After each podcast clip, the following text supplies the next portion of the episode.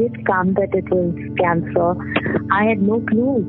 We didn't even, between my dad and I, we didn't even know what questions to ask the doctor.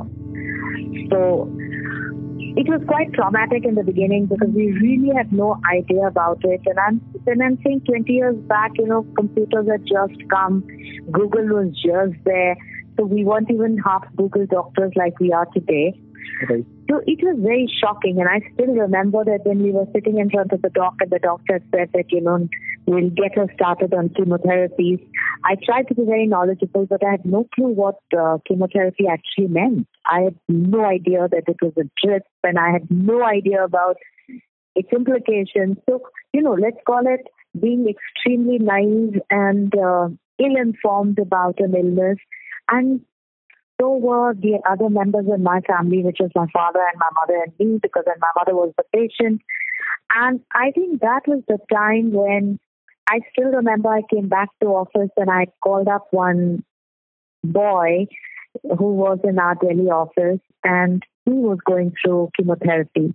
And I asked him, I said, you know, what is chemotherapy? Is it a capsule? Is it a tablet? What is it? And he laughed and he said, you know what? First thing, stop being so naive. Get onto Google, read all about it. Knowledge is power, and uh, if you know what this this whole thing is going to entail, it'll make the journey a lot more easier. And trust me, that was my beginning of uh, wanting to discover what this illness was all about. But I think by the time we were through with second chemotherapy for my mother, I was downloading a whole lot of information, reading literatures about the medicines that were being given. We learned to read the back of all the, uh, you know, medicine, uh, you know, the information that is given. I, I think that uh, my mother was extremely brave, so we managed it. And uh, because I didn't want her to feel that life was going to feel extremely disturbed, we even scheduled our um, mom's chemotherapies on Saturdays because I had only five day working um, in my office and I worked in advertising, so there was no time for which I would come back home. I used to come back very late at 10 30, 11. So we'd come around to uh, managing life pretty well.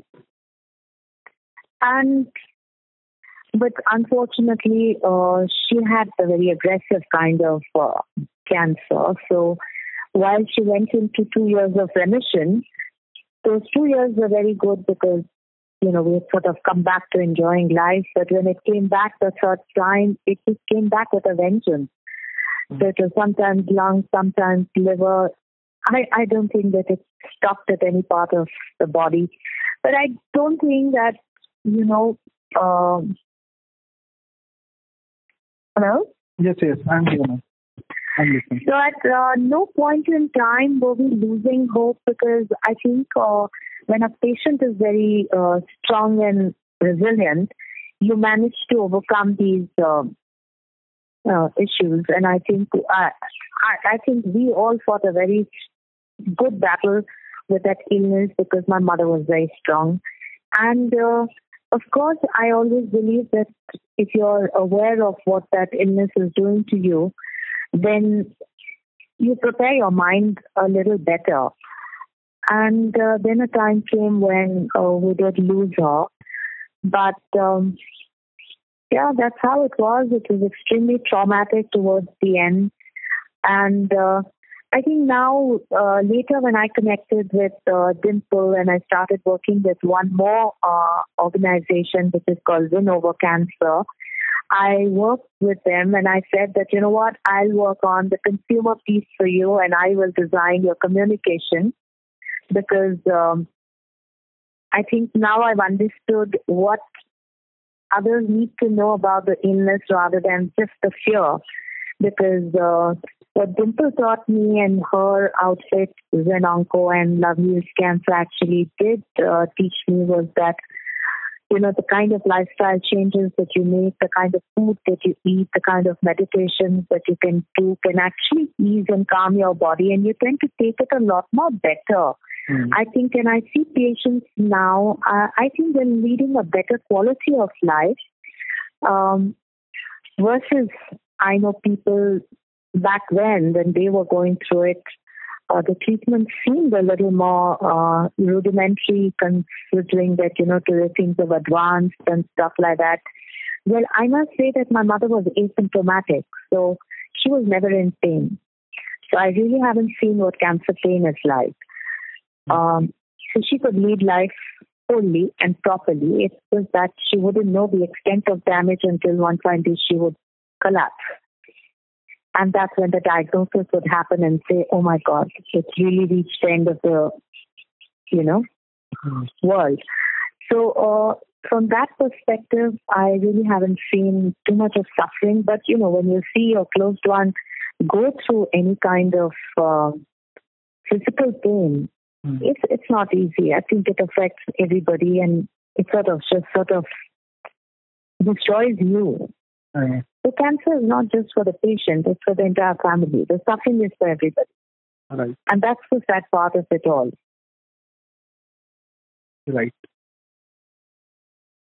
Yeah, I, I think so. I think uh, it's a C word that uh, everybody's scared of, but um, I'm sure that uh, things have changed, and I see a lot of people now braving it because I have friends who have gone through it or going through the treatment and stuff like that, but they're taking it a lot more positively mm. because I think there is hope. Right. And 20 years back, I think uh, when my mother was uh, going through this cancer, she was also a trial patient, clinical trial patient. So I, I just thought that it was like so much, so many experiments were happening on her. But um, well, I guess somebody has to go through that. Mm. Yeah, I think. Ma'am, you know, if the scans, yeah, tell me. Yes, sorry, sorry, sorry to interrupt you. Continue. No, it's okay. I, I lost track of what I was saying. Um, tell me. Uh, I wanted to know what type of cancer was she diagnosed with? My mother had uh, breast cancer, and uh, interestingly, they said it's stage one and people with stage one could live forever. Right. And uh, mm, but I think at Sloan Kettering, when uh, they sort of went through her the paraffin wax, you know, those tissues that you give for examination, mm-hmm. they had predicted that three years is the max that she can live with. And trust me, three years is what she lived through. I think their uh, power of analysis and research was so powerful, so good that they could even predict timelines. Mm.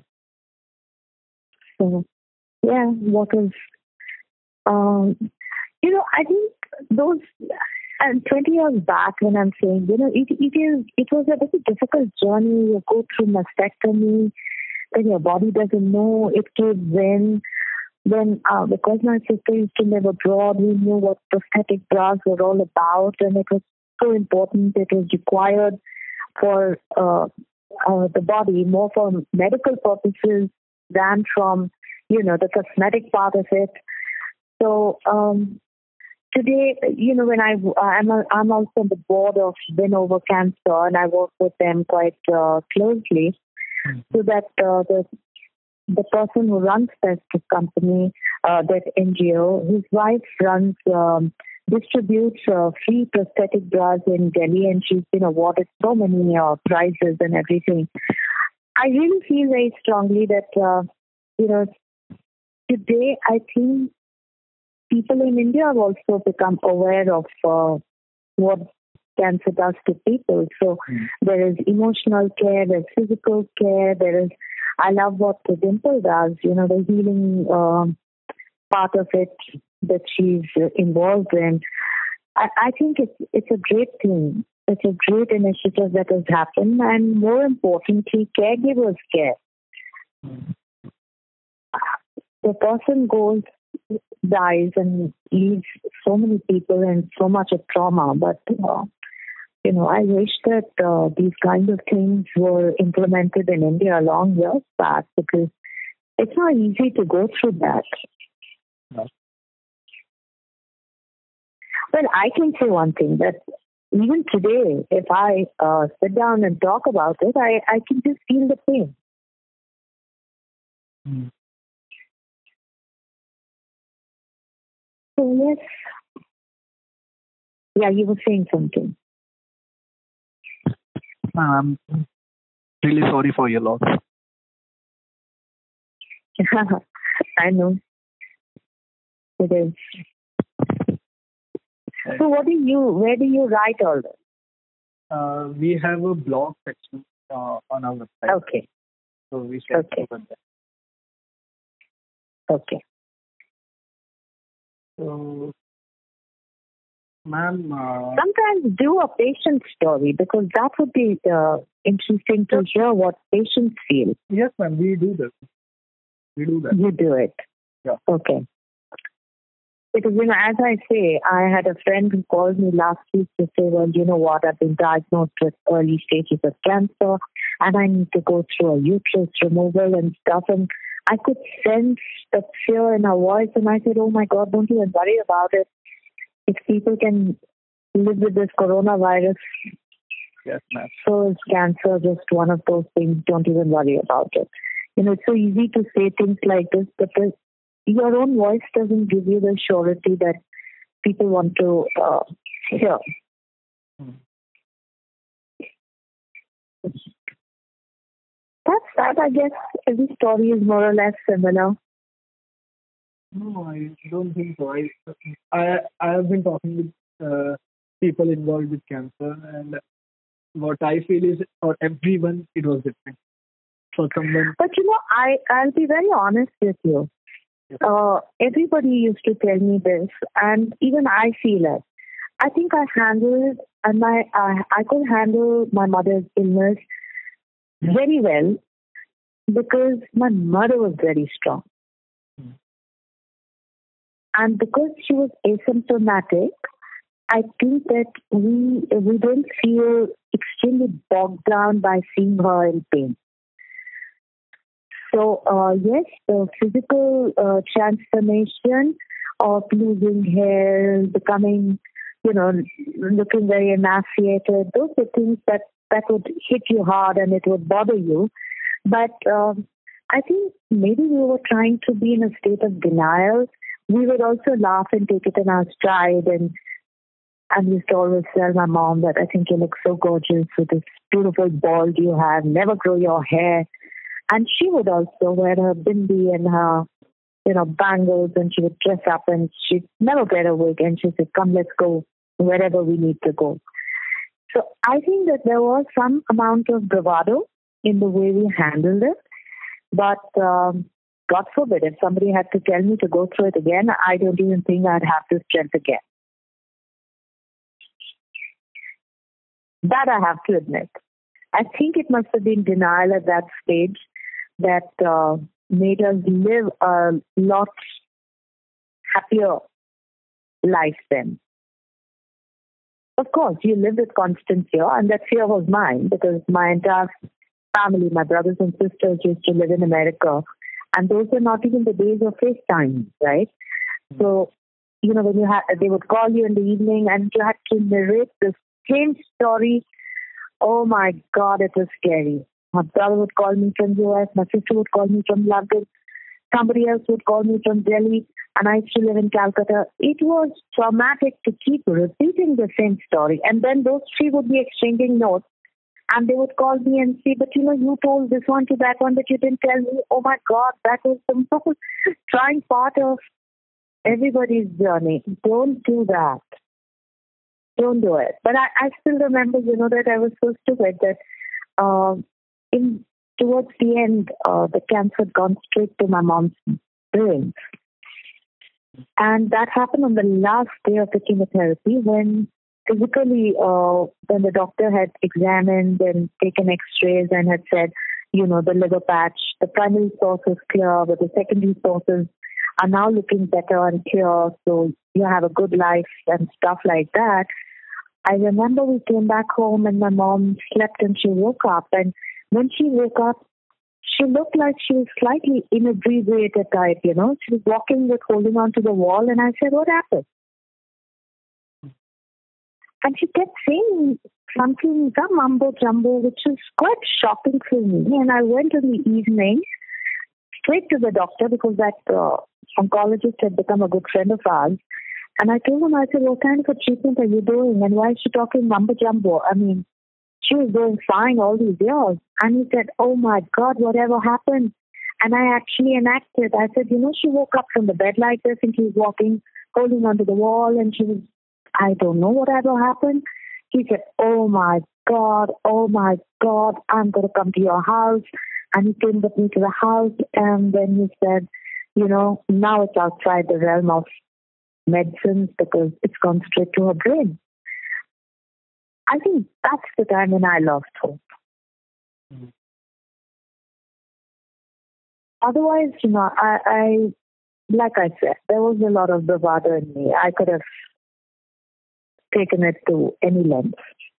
And I said, you know, get out. You can't be a doctor. If you're telling me it's outside the scope of any doctor to handle it, why am I wasting my time with you? Just leave. Right. I actually fought with him so much. And, uh, well, he went on to becoming a good friend of mine. But the point is, at that point in time, I had really lost all hope. Mm-hmm.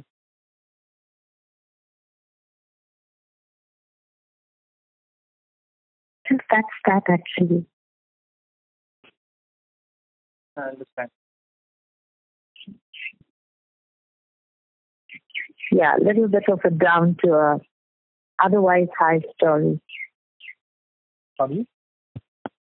I said a little down part of the story here right. when, you know, when that doctor said no. that. And otherwise, I think, yeah, I mean, yeah, uh, like, you know, I think that we were all in denial and fighting it. And we did a good job. Mm-hmm. We really did a good job, even if I may say so. I just think that uh, we, we're going to the doc because, you know, this person needs attendance, but then so would I go to a doctor if I had malaria. And so would I go to a doctor if I had flu. Hmm. So it's just one of those things that just needs attention and uh, let's move on with life. And I think that attitude just helps me to deal with a lot of shit. Trust me. That is so honest from me. I mean, that is the only way to have lived life. I didn't know any other way.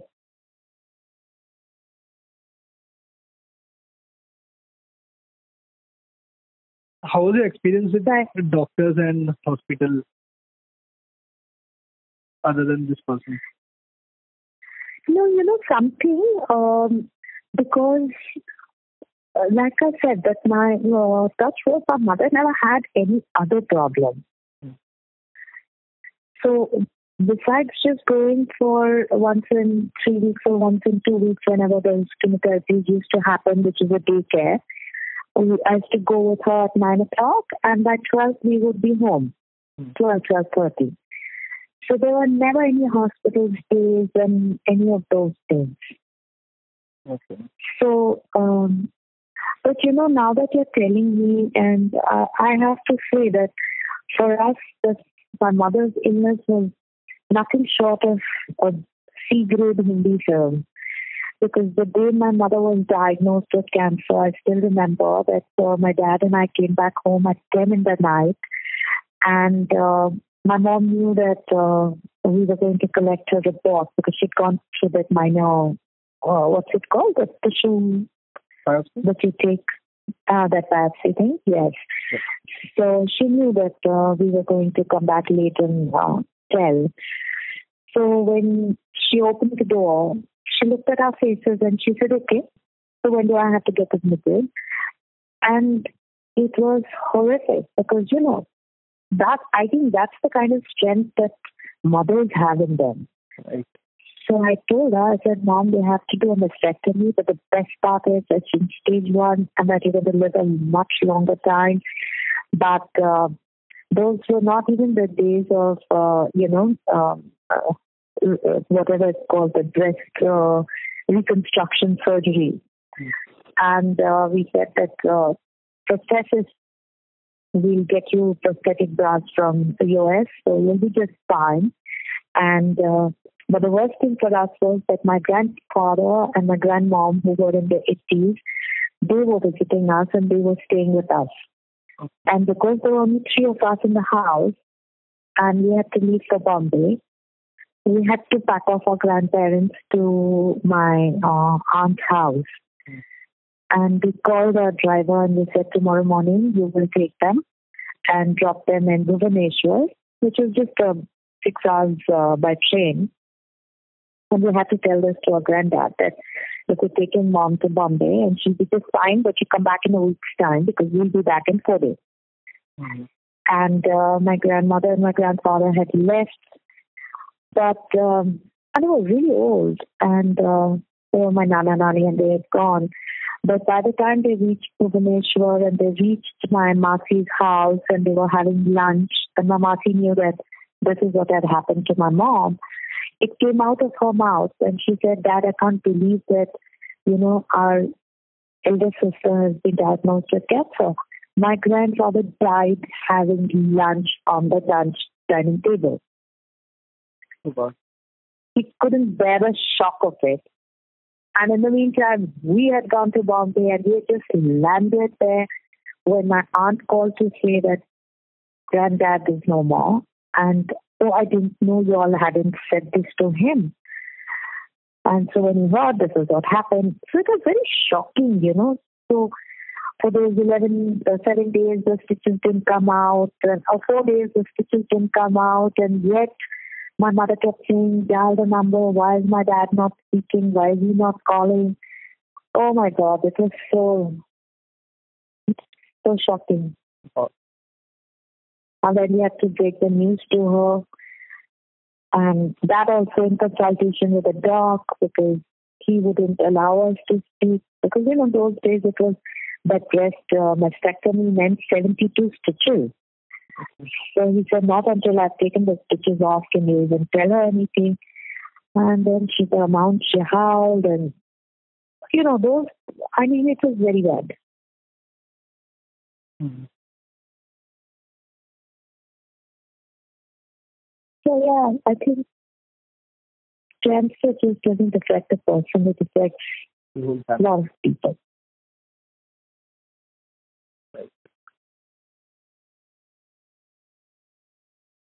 So that is that. Ma'am, is there any particular message that you want to tell to cancer patients or caregivers? You know, I uh, I can only say one thing from what I've learned. Mm. That if you allow a disease to eat you up, it's going to gobble you up. Mm. But if you allow it to be treated like any other disease, you have to know that you have to get well. And it's a little, it's a battle of mind over matter in a very big way. Mm. But I think in most people lose the battle in the mind first. And even though I have seen the disease um, really up close, I can tell you one thing. Um, I never allowed it to get to me. Hmm. It's also because it didn't. My mother didn't allow to uh, get to her. So because she didn't allow it to get to her, she could lead a much better quality of life despite that you have to go through radiation, despite you have to go through chemotherapy. And I think that we, we, we thought it like, you know, if I had malaria, wouldn't I go through a checkup? Wouldn't I go through those bad medicines? And wouldn't I really want to get well soon? I would. So I still would. Mm-hmm. So I think a lot of people lose the battle even the moment they hear the word C you know, there has to be a, and this, there is no taboo attached to this illness. It's a disease that can happen to anybody. Right. Just like corona can happen to anybody. There is no taboo to be hiding behind it. It's not that I invited the virus, right? It so happens that my body is weak enough and there's some kind of a DNA issue where the mutation of cells have happened inside my body and unfortunately I have to go through a bit of suffering. That's about it. So I, I think people have to stay a bit positive in their state of being. And the moment you get rid of this taboo, Mm-hmm. we are home and dry. You know, you find there's a collective energy of people that really help you to heal faster. Right. Well, that's that's my learning from all of this.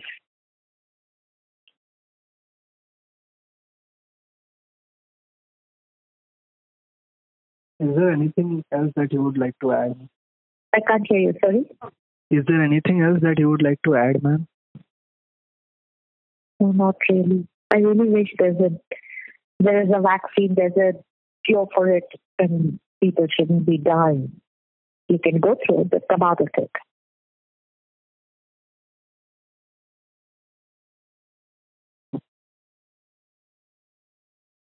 Thank you for sharing your experience, ma'am. And I'm really sorry for your loss. Okay, thank you. I hope my story was a bit different. Sorry? I said I hope my story was a bit different. Yeah, it was different, and uh, for me, I felt it was a little tragic at the end. What happened with your grand? Well, it is tragic in the end for sure because, you know, when you ultimately when you succumb to something, it is tragic. Mhm. But you are very strong. I do have to admit that you're Yeah. really strong, and I all the best for you. Thank you.